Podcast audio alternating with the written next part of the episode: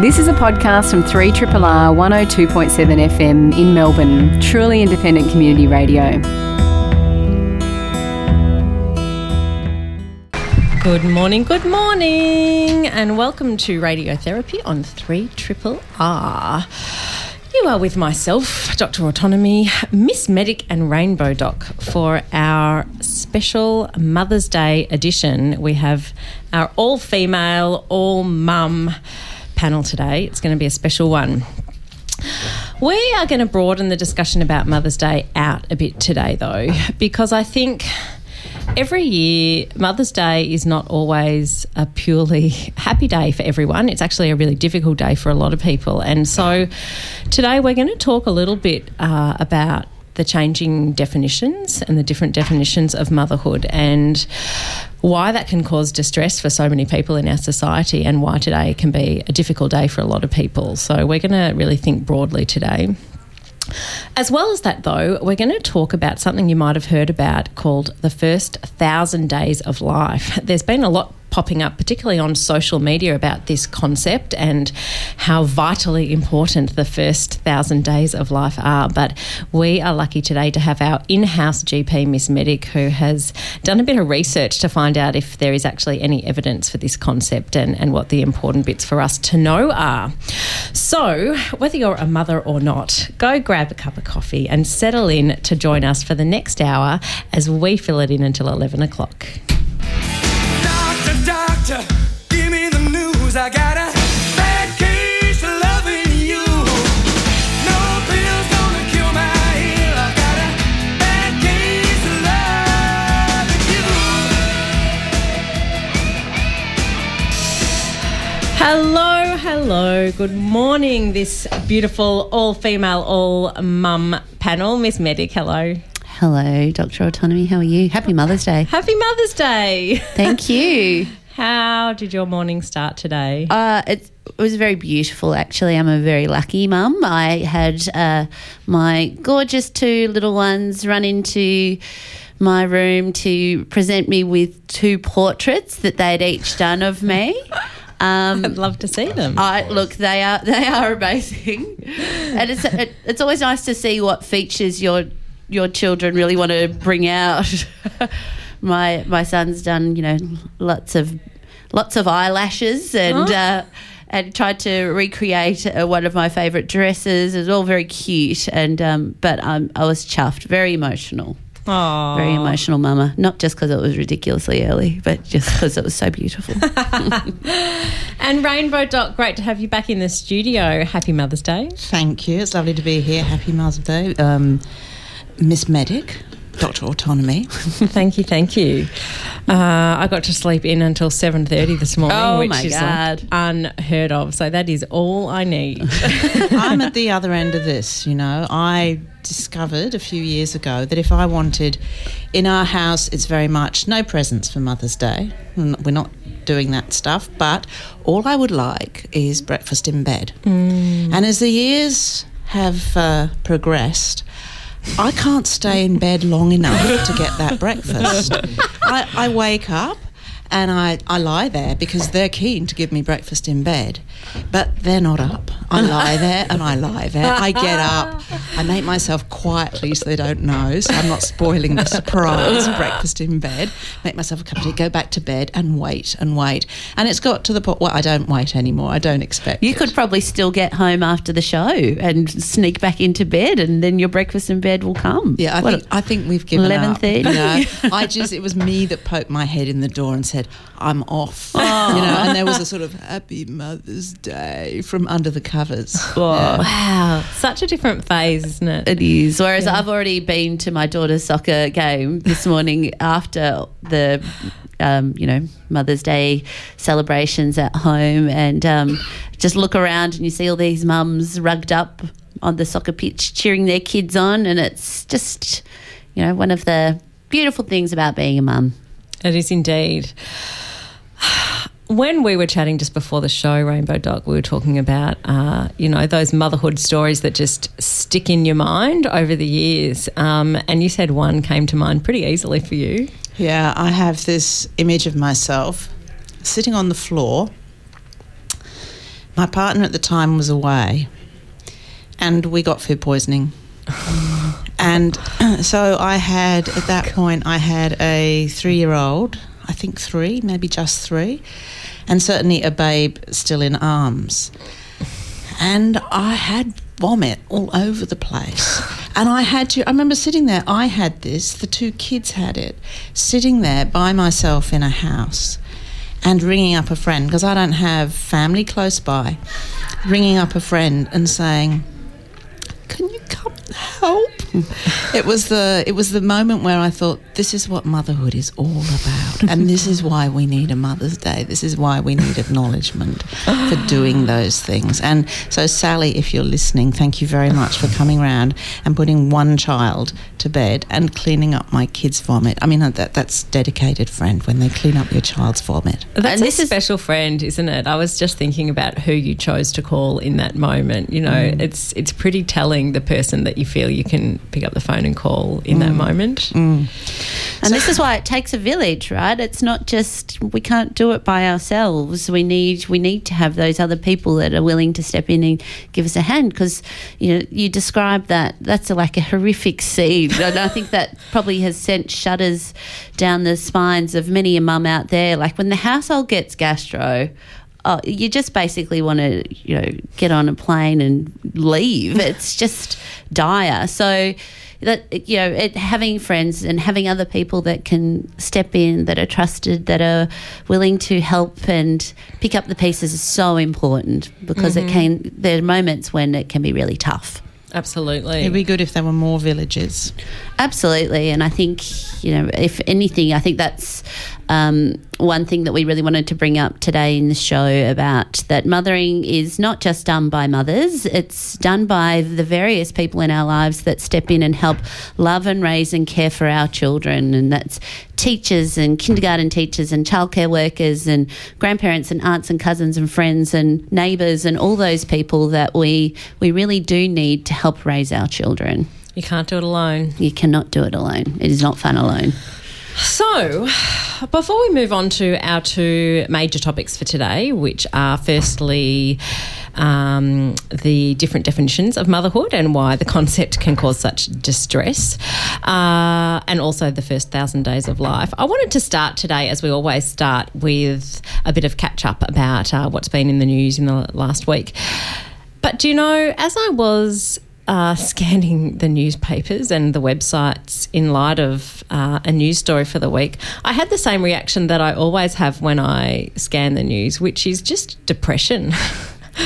Uh, flatness, feeling overwhelmed by the state of the world often. And I thought, I'm going to do something a bit different in light of Mother's Day today.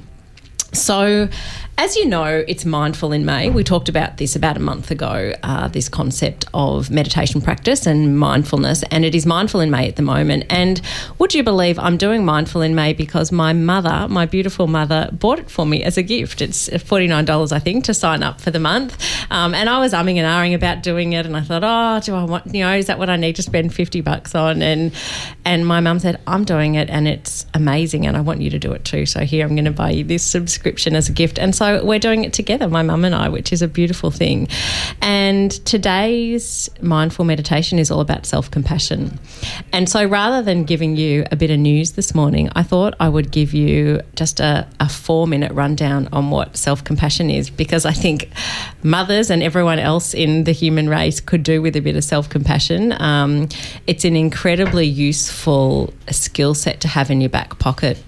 And when I talk about self compassion with clients, I always give it a bit of a an intro that's something along the lines of when you first hear about this, it's going to sound a bit lame, and you might have a bit of a reaction of, oh, is this, you know, is this really going to help? Is this really going to make a difference? But inevitably, when we give it a go in session and we have a sense of what it actually feels like to give yourself the same kindness that you give to the other people in your life, it's often quite profound for people and um, it often quite emotional as well. So there is loads that you can find out about self-compassion which i will i'll give you some sort of names and websites after this but i wanted to just give you a bit of a rundown on the three key components of what self-compassion is step one is just to stop in that moment of stress, of suffering, of toughness, to stop and just acknowledge this is a moment of suffering. You know, this is a tough time. This is a moment of stress.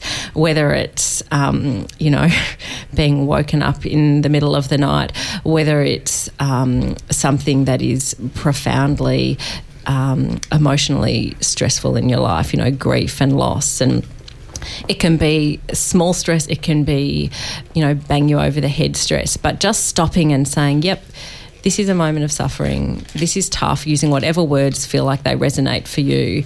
Um, and that's what this is, and stopping and acknowledging that. Step two is to acknowledge that this is a part of the human condition. So I think when we are in these moments of stress and tough bits, they can feel quite isolating a lot of the time. And in that moment where we go, yeah, yeah, this is suffering, this is stress, if we can also find that broader awareness of, if we're alive, then we're going to have suffering and we're going to have stress, and this is what it means to be part of the human race and to be a human being. And in this moment that I'm suffering and I'm finding things really difficult, so are thousands of people all around the world, and so have millions of people all around the world felt exactly what I'm feeling in this moment. It can help us to feel just a little bit more connected and a bit less alone.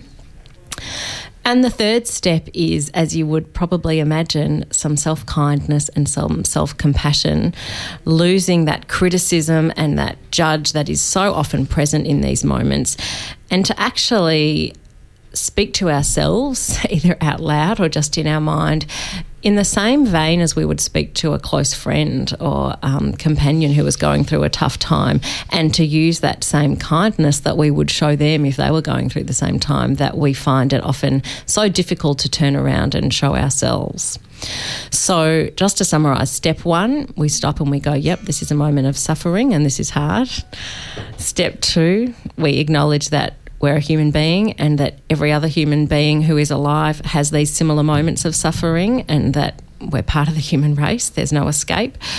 Um, but it also means that we're not alone in this. And third, it's to just give ourselves a bit of self kindness and self compassion in that moment um, and to show ourselves that same love and care that we would show the people in our lives who we love and care for.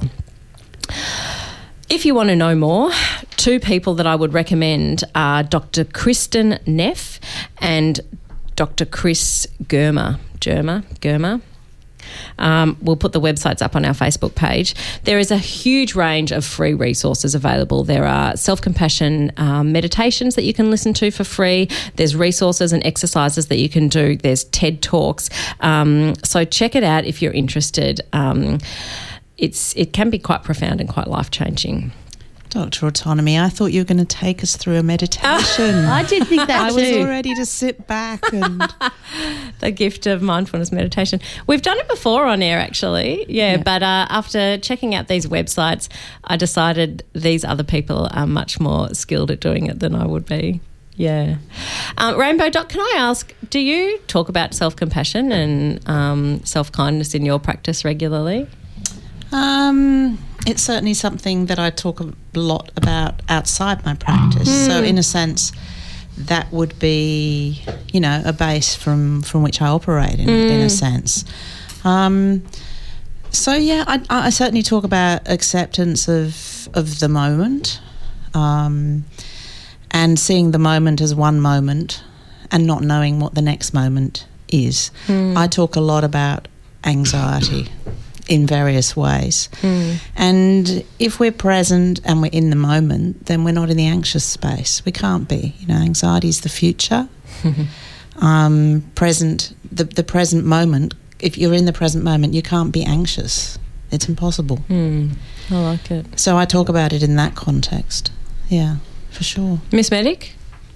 definitely talk about this a lot. And I, the first, um, the patient that comes to mind straight away, or the type of patient, is the worried mum, the mum that feels like they're falling short. Um, Not we- doing enough. Not doing enough, not getting it right, breastfeeding's not working, can't get the baby to sleep. You know, this sort of feeling like that they're not quite reaching this ideal that they had about how they would be as mum, particularly new mums that have come from being very successful in life. It's very hard to then realize that you can't just make this stuff work the way you can, you know, study harder or get that promotion. It's it's kind of out of your hands. So I talk a lot about giving yourself a break, showing some kindness. How would you speak to your friend that was having the same struggles? How would you speak to your child when they too are facing these struggles in the future? And thinking about more directing that towards ourselves. But I think it's something that we, we're not very good at. We're not very good at um, automatically realizing that, um, that we too are deserving of the same kindness as we give others. I love that phrase, giving yourself a break. I think that just nails what this whole concept is about. Yeah, in the same way you would someone else. Absolutely. And being aware of the, that inner critic that Yeah. sits on our shoulders. And, un- and un- how unhelpful that inner critic is. Well, Really some- unhelpful. Sometimes it's helpful. Sometimes you know it's there for a reason. Mm. Sometimes we need um, we need that critic. Perhaps is the wrong word, but we need that thing on the shoulder that keeps us safe. I mean, that's what it's there for. That's what it was there. That's where it's come from. Mm. It's come from someone somewhere wanting to keep you safe, whether it's helpful or not at the time, and whether it's helpful in the future. It's not helpful, you know, as it stays there and kind of eats away at us. No, not helpful. But it's it's there, you know. It's it's it's protective by nature. Initially, it was protective. Yeah. But can become maladaptive, which will lead directly into the first thousand day of life talk that I'll do later. ah, interesting, interesting. We have got our special Mother's Day show today. Uh, three mums, three health professionals in the studio. And Rainbow Doc, we were chatting before the show about Mother's Day, and we were sort of coming to the conclusion that we suspect Mother's Day is actually harder for more people than it's joyful or, or easy for, if that makes sense. And I thought we should speak to that today. I think so. I mean, I feel phenomenally privileged to have two healthy children and two stepchildren and a mother who I communicate with. She's on the other side of the world, but nevertheless, she's still around and we're still in communication. And in that way, for that, I feel extremely privileged. Um, but for a lot of people, you know, there are people that wanted to be mothers that aren't mothers. There are people that don't have contact with their mothers. There are people that are estranged from their families. Um, and I think it's important to talk a little bit about the definition of actually what a mother is. You know, there's the, the, the birthing mother, but also there's the, the act of mothering. And uh, anyone can mother, you know, it's not confined to gender. I actually struggled, uh, Dr. Autonomy, when you suggested that we would just have mothers in here. I actually struggle, struggle with that concept, with the word mother because it is it is defined by if you look in the dictionary of being female and i think we've moved beyond that that there are many people that take the role of mothering people of diverse genders um, people from different cultures where mothering is done in a different way, where there is the village, where there are numerous mothers. And I think it's important to not acknowledge all those people. And the term parent, loved one, however we want to um, define it, is broader and, and covers more people. But within that, yeah, to acknowledge all those people for whom it is a difficult day. Um, and certainly within the LGBTI community, there are many people that are estranged from their families. And so today is a struggle. It's a really hard struggle. Um, there are people in migrant communities, people that have come here, um, you know, refugees, asylum seekers, that um, have had to perhaps leave a mother or may not know where their mother is, have had to do that, you know, for survival. And that's a very painful concept that we are celebrating this day that brings up so much pain for people. Hmm. And I think it's the same with any day that's connected with family. You know, that we have to remember, you know, what is family? What is this definition? How do we define family? And what that means when we are celebrating as a as a nation because you know today is Mother's Day. Here in Australia it is in many countries but Mother's Day is a different day in lots of different you know in other places. Um, I think it's it's it's really important to acknowledge that privilege that um, we have as we sit here, you know, as mothers talking about our great kids that have done really nice things for us on Mother's Day, and that they are there and we are there, and uh, and this is this is a concept that we have. The other part of it, of course, is that. I get really angry when I see the commercialisation of Mother's Day, when I see the perfumes and um, uh, what else do they mark? You know, all the stuff Chocolates, flowers, Yeah, all these nighties, things. Dressing slippers. Yeah, I mean, give me a drill, please. That's what. Don't give me a drill. but you know, where is the diversity Yeah. i- i- in Yeah. this? We are kind of being. Don't give me slippers either. yeah, we are being boxed into something. And I, um, years ago, discovered an old uh, English writing school book of mine. And in this, I had written about my family and I had written, My mother irons. That's what my mother did. You know, I had a f- 1950s mum, and that as a child was how I saw her. And I just thought, I do not want to be that kind of a parent, you know? Um, but some people some people have in some cultures there is very much we were talking about this while that track was on um, miss medic that there are some cultures where that kind of definition and that sort of um, narrow sense of motherhood is is is within the culture and that's okay you know? But not for me please. And i'd like that to be acknowledged. And i'd like to acknowledge all those people out there who are struggling with today and send you some some loving kindness and be compassionate towards you. Yeah? Mm. Yeah. I think that's a thing. I think a lot of us feel the commercialisation of Mother's Day, as many sort of event days throughout the year, can be, you know, quite distasteful and take away from the true sentiment of it. But I guess we can, we do have an opportunity to open up, utilise this day to make make some to gain some ground in the way that we talk about mothering um, and the way we talk about nurturing and the way we sort of see um, what that how important that whoever's doing it if, as long as someone's doing it this stuff is still really important Yeah. um, and I guess we can just we can use it, and I guess that's what we wanted to do with the show is take the opportunity to talk about mothering, um, and acknowledge the experience of of mothering within our community, um, whoever's doing it. Yeah, it does seem like we need a new word, you know, a sort of a, a parents' day or a raising children day or something. I, I take your point, Rainbow Doc, that even the language that we're using, Mother's Day and Father's Day, it's so narrow, isn't it? And the job of raising children in our community is a bloody hard one, you know, mm. hardest thing I've ever done in my life, actually.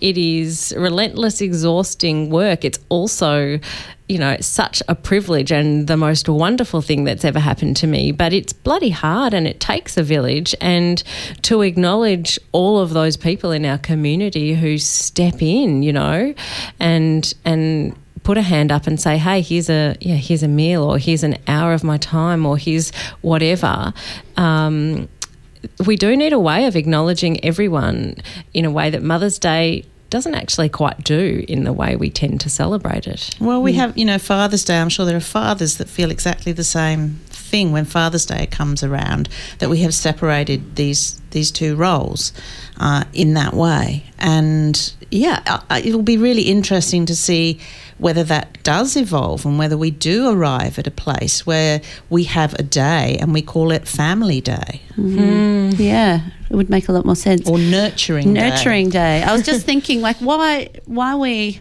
you know, the, the truth of the matter is, if we get down to the nuts of it, and I can't, I keep bringing it back to my own topic, which sounds very self-absorbed, but I'm going to be talking about Give yourself the a first break. thousand days later. Um, but the role, and and as psychologists, I'm sure this is something that sort of sits, you know, rings very true to you. It's that that primary caregiver, that that first attachment that takes place, which is often the mother, it's not always, but it often is the mother and child, is crucial, is it not? In, hmm. in terms of how we walk through the world from there on in, seeing our place in the world, who we are, our ability to communicate, our ability to understand the, our environment, our ability to form attachment, to maintain relationships. So, I mean, this is what, if you sort of boiled it all down to what a, a mother's role is, or what a nurturer's role is, it's that primary attachment Which is a huge job, isn't Yeah. it? You know? It's and con- hugely important. Yeah. with and so you know each of us sitting here um, has had a primary carer who has helped form that for us and that is also you know part of what we obviously celebrate today as well Yeah. that All job that well time done and nurture all that and time and the nurturing people and who are- effort There is a concept of I talk about this quite a lot with uh, you know in the uh, in the therapy room the concept of good enough parenting, and um, I heard the other day that apparently seventy percent of people have really healthy, secure attachments. Yeah, attachment style, attachment with their parents, which means that. And I was quite surprised Yeah, because you know when you work in mental health, you kind of have a warped well, warped view of the world that everyone is really. Um, to watch my language here, but um, everyone is struggling in a in a really extreme way and has got an awful lot of stuff going on. Um, so it was kind of nice to to to hear that that seventy percent of people actually have had that nurturing and that attachment formed, which is healthy. yeah, and that Yeah. holds them through life. 70% of families are doing a good enough job. Mm.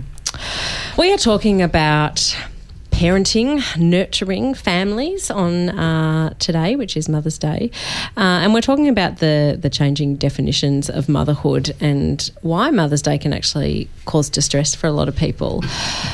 Rainbow Doc.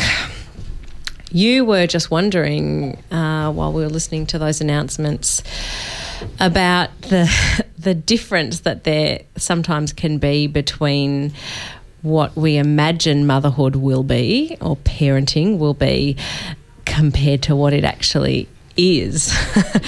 and, you know, immediately that sparked a whole series of reflections in my mind about what I imagined parenting would be, you know, from one of the most obvious sort of assumptions about breastfeeding would just come easily and naturally, and I would have, you know, a babe at the breast easily, which wasn't the case. But, you know, to all the other aspects of mother mothering, and I think the the enduring uh, image that I had in my mind before I became a mum was, you know, me with a babe in one of those. Um, I don't know what they're called, hugabub, you know, wrapped Sling up. things. Yeah, you know, just the babe with me all the time, you know, either on my chest or on my back and and just kind of coming along with me as I continued to do life. yeah, and, and that yeah. Oh, hilarious. So you're just doing, you know, going out for coffee and baby happened to be there in the garden. Baby happened to be there. Yeah, exactly. Actually, Asleep can you see mostly. the, the babies? The babies are on Dr. Autonomy's back right now, just hiding. so quiet. And that just makes me laugh because you and I can barely get through a phone conversation without your son coming on and just hijacking the entire thing. So, Oh, I know. And there are moments of, of great laughter about that stuff, I think, when you when you realise how different it is. Um, my sister was was talking about this um, a couple of days ago. Actually, she she posted something on social media. She's um, overseas, and she was talking about she thought she would be a certain kind of mother, but in the reality, you know, she had been solo parenting for the last couple of days, and she'd ended up yelling at her kids and being short tempered, and I think they'd had you know cheese on toast for dinner one night, and she constantly was missing doctor's appointments and running late for things, and part of the time she couldn't even be at these things because she was trying to work and bring some money, you know, and this went on and on about um, the reality of of the sort of person that she was as a mother versus what she imagined it would be. And it came back to that concept of self kindness and self compassion and giving yourself a break and noticing the moments where actually it does all come together when maybe you're, I don't know, sitting on a back step watching a snail, but in that lovely moment of, of calm and peace, you, you have the presence to notice, yeah, the great privilege and joys that, that come with it as well. We have a strong negativity bias, don't we? Where we will pick up on every area that we think that we are not getting quite right and don't tend to see all the things that we. So, even the fact that she's aware of where, you know, she's lost her temper and those sorts of things, like that's already a win. Like that's already doing that self reflection. It's sort of acknowledging that sometimes we lose our temper. Um, maybe we didn't handle that the best possible way. How can we do it differently next time? I mean, that's that's as much as we could all. And this is what I talk to other mums about. Like that's all we can ask for, really. Yeah. I think before I had kids, I had no idea. I had absolutely no idea. And I think it was because I lived in a world of people that didn't have children.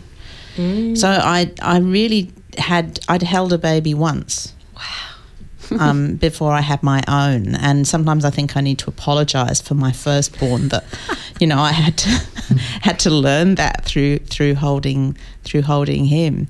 Um, yeah, so I really didn't know. It was, uh, I mean, I still have that uh, uh, vision of my child being. It was a, it was a Caesar because he didn't turn round. It was a, it was a. Um, What's it called? Breech. Elective. Elective breech. breech, Yeah, yeah. all that sort of stuff. Anyhow, and I still have that vision of seeing this creature sort of Pulled out of your abdomen. yeah. Lovely. Uh, and it happened so fast. I described it as, you know, it was like getting a pizza delivered. Um, there, there was this attempt to try and turn the baby in, you know, from the outside so that it could be birthed. And ECV. Yeah, okay. And um, it didn't work and it felt really invasive. And I was asked, well, this needs to be a Caesar. Do you want it now uh, or do you want it next week? And I said, well, we, I'm here and I've got a bag. and we might as well do it now. And the doctor said, well, you'll have your baby in half an hour, which is what you get, you know, when you go on Uber Eats. You get You can't get a baby though. Don't try and order it. so there was this yeah i have that vision and it was so surreal because i mm. had no concept i mean most people that have babies have not seen a baby being born mm. unless they've seen it on, on a screen somewhere but haven't seen that so that moment is i don't know do you have that memory I have a very similar memory actually with a, yeah an emergency Caesar, and I think it speaks to just from the very beginning. I mean, you can go back to pregnancy, can't you? It is it's so out of your control, and you it's it's whatever happens, and you have to go with the flow, and it's it's often so different from how you imagined it would be. But I had exactly the same reaction with with a Caesar that. Oh my God! Here he is! Like he's he's he's here right now, just like that. Yeah, I had obviously I I had seen a lot of births and I'd done some obstet- obstetrics before I had my own children, and um, I I had a sort of a different reaction. I had two normal births, and both times because I had done obstetrics and pediatrics training, um, I I had seen where things go wrong in births and babies that need lots of resuscitation and work on them when they come out because they were the ones that I would be called into as the doctor. Um, but then my babies were born and put straight on my chest, and I, I couldn't believe that I would be that lucky to be the mum where they were out and in good nick and you know, I just got to hold them. I kept saying, like, does someone want to check this baby? Does someone want to examine this baby? And they're like, no, no, that baby's fine. You just give it a cuddle. And um, I remember just it was so much. I felt so lucky that it had had gone so straightforward in in my case, um, having had the warped view of seeing when things are not so straightforward. But in terms of what was I expecting before I had mum, I just remember that I I always wanted to be a mum like as I was that really maternal little girl with the dolls and um you know cooing over any baby I saw and it was so um and I don't know really you know obviously it's probably some complex interaction between my genetic makeup and my environment that led me to that but I was such a just maternal um, little person that stayed that way. Mm. Um, I guess the things because I had that really strong view of myself as being maternal. I guess there were times when, you know, I lost my temper or tem- I didn't feel as much as a natural as I should have. That I've had to kind of, I don't know, recalibrate in my brain. But um, yeah, it's a funny thing. It's a where that came from in me. I had a I was a step parent before I was before I birthed, before I gave birth. And I have a similar moment when um, uh, my stepdaughter came up to me with a hairbrush. She had long hair and asked me to do her hair. And that was kind of the moment. Oh, I feel I've got tingles. um, that was the moment that I knew I was a step parent. I mean, I, I looked, I wasn't quite sure what to do with this. it was, you know, it was not really my thing, but it was that moment where I realised that she had embraced me in a way and I, I, I needed to respond. And I saw her from that moment, I think, in a very different way. But hmm. it, in, a, in a way, it's, just, it's that same thing. It's that hmm. moment of stepping into That role. mothering, nurturing, whatever we want to call it. Yeah, I remember a clear moment of I must have been making a doctor's appointment after I got home from hospital, and I remember saying on the phone to the receptionist, um, "I need to make an appointment for my daughter." And I just like could hear myself saying these words, and I was like. Like this surreal moment, I'm like, oh my god, you're a mother, you have a daughter. Like this is this just got really real. So um, yeah, it's sort of that. I think you know you have these stepwise kind of Yeah. realizations of who you are and the role that you're in. And as I hear you both talk, the the sort of phrase that's in my head is the needs of these young people, you know, and meeting their needs, whether it's doing their hair or making doctor's appointments. That is the work of parenting, isn't it? Meeting these little people's needs who are so incredibly dependent. And we were talking um, with Kent um, in the break before about we don't want to be boxing in the, the work of parenting, you know, when we talk about doing the dishes or ironing or cleaning the house. But there are also all those things that need to get done in a house, all those needs that, that need to be met, you know, whether it's food or clothes or washing or, and someone's got to meet those needs and that is often the parents. And so I guess it's about finding a balance, isn't it, between not boxing those roles in and assuming that they're going to be done or they're going to be done by a certain person, but also acknowledging the sheer volume of Work. needs that have to be met every single day. And Those lunch boxes. Oh my god. We've come back to the concept of the village. Yeah. Yeah. That Yeah. how good would it be if there are lots of people to share these things? This is to so- share the tricky Yeah. ones and the mundane ones, and you know, so that it wasn't such a load on on one Yeah. or Well, sometimes two people. That's right. And even this week, I was dropping one of my daughter's friends home after dance. And uh, this other family, a very good friend of mine, had my son. And so we kind of divide and conquer.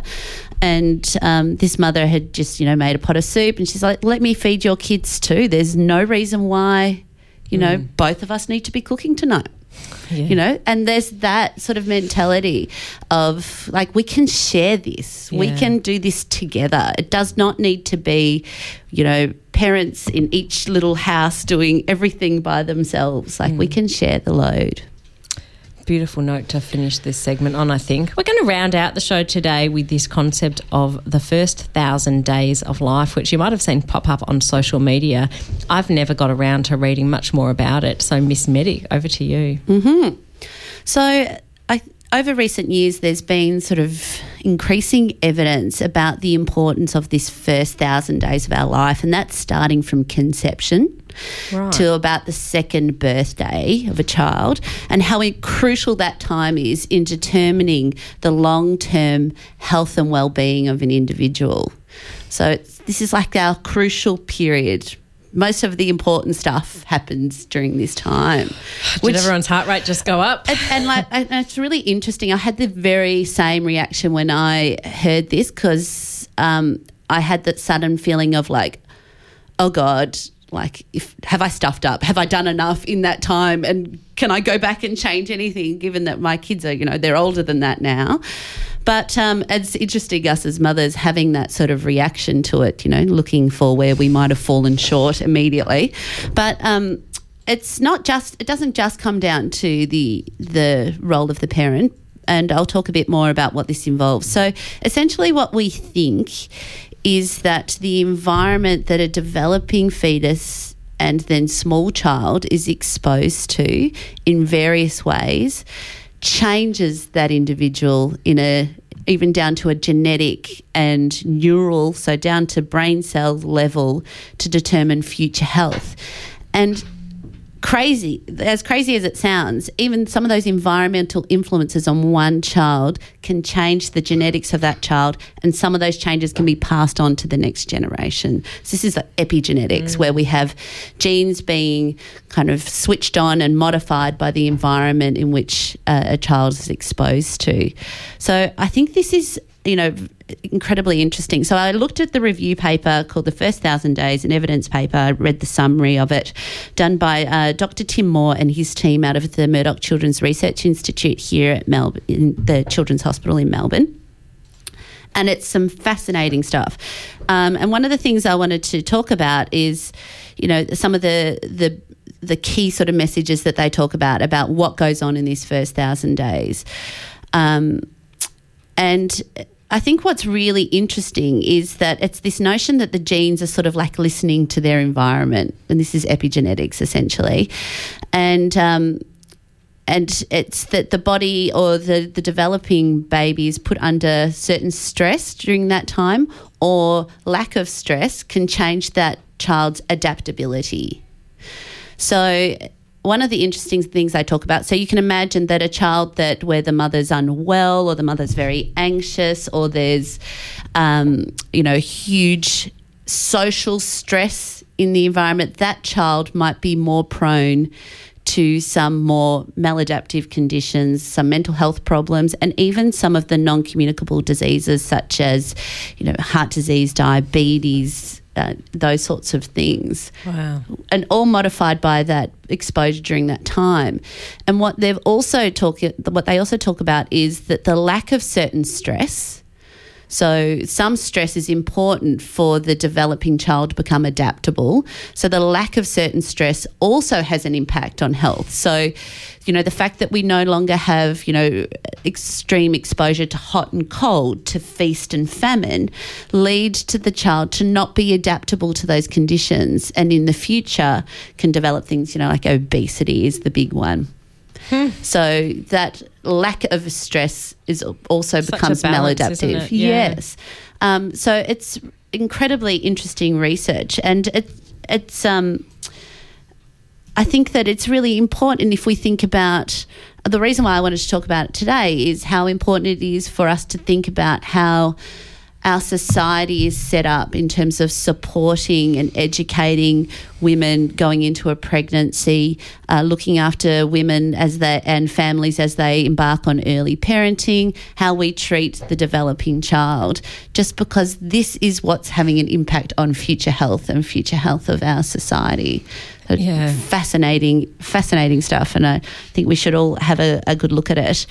Um, I love that you've broadened it out because I think it's it's such a gut reaction, that sort of parent reaction of, oh, either I'm still in that phase or, or that phase is gone and yeah, have we done enough? So much pressure. But actually, the things that decrease stress for parents and families and um, allow us to do a good enough job are so far beyond our individual households, aren't they? They're about how society is set up and how our community views parenthood and families and supports us in this role. Exactly. And I think what's important as well is that kind of they talk about it in this article that um, it's not one thing. It's not one thing that happens to the child that will then determine, you know, their health and well-being.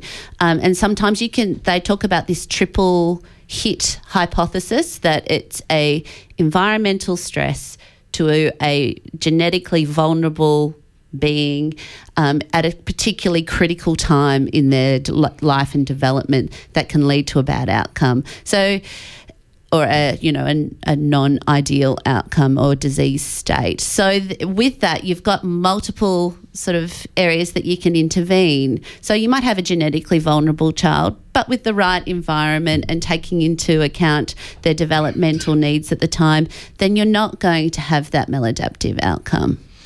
Is there a sense that it has to be sort of repeated as well? You know, like you said, it's not something that happens on, on one morning once in the first thousand days of life. It's about the consistency and, and sort of what happens most of the time. Exactly, it is about that. So, like, it's about sort of repeated exposures. What the child is sort of like. So you can think of things like, you know, smoking in pregnancy, sort of throughout, or heavy alcohol for the mum in pregnancy, but then after they're born, so being in, exposed to domestic violence or poverty, those sorts of things. They're kind of very, you know, that it's not it's not one instance. Mm. It's about the, a more broader picture of how what sort of environment the child is constantly exposed to that can change their genetics, change their trajectory, change mm. their adaptability. Makes me think we've got a long way to go as a society, but at least we're talking about the right stuff now. Absolutely. And I think that, you know, this is not something that's quick fix. This is about looking at things in a more sort of global sense, trying to decrease the, uh, like, uh, you know, immediately you and I, our brains are going to our, you know, what one moment in time that we didn't get something right. And that's, you know, very sort of, you know, Unhelpful. very unhelpful. And it's not at all what we need to be looking about. We need to be sort of thinking, you know, our children are privileged. We need to be thinking about, um, making a more of an equal standing for all children because obviously you can see in Australia it's our indigenous population that really you know are at risk with this sort of stuff. So it's about sort of giving all children that kind of equal good start for those crucial first thousand days of life in order to reverse some of these um, health patterns that we're seeing in society now What a beautiful note to end on this Mother's Day. Rainbow Doc, Miss Medic, Kent, thank you so much. This has been Radiotherapy on 3 Triple R, and I just want to finish by thanking and congratulating everyone in this community who um, gets on board in terms of families and parents and um, does some of the work. You're doing an amazing job, and we thank you. This has been a podcast from 3RRR 102.7 FM in Melbourne, truly independent community radio. Want to hear more? Check out our website at rrr.org.au.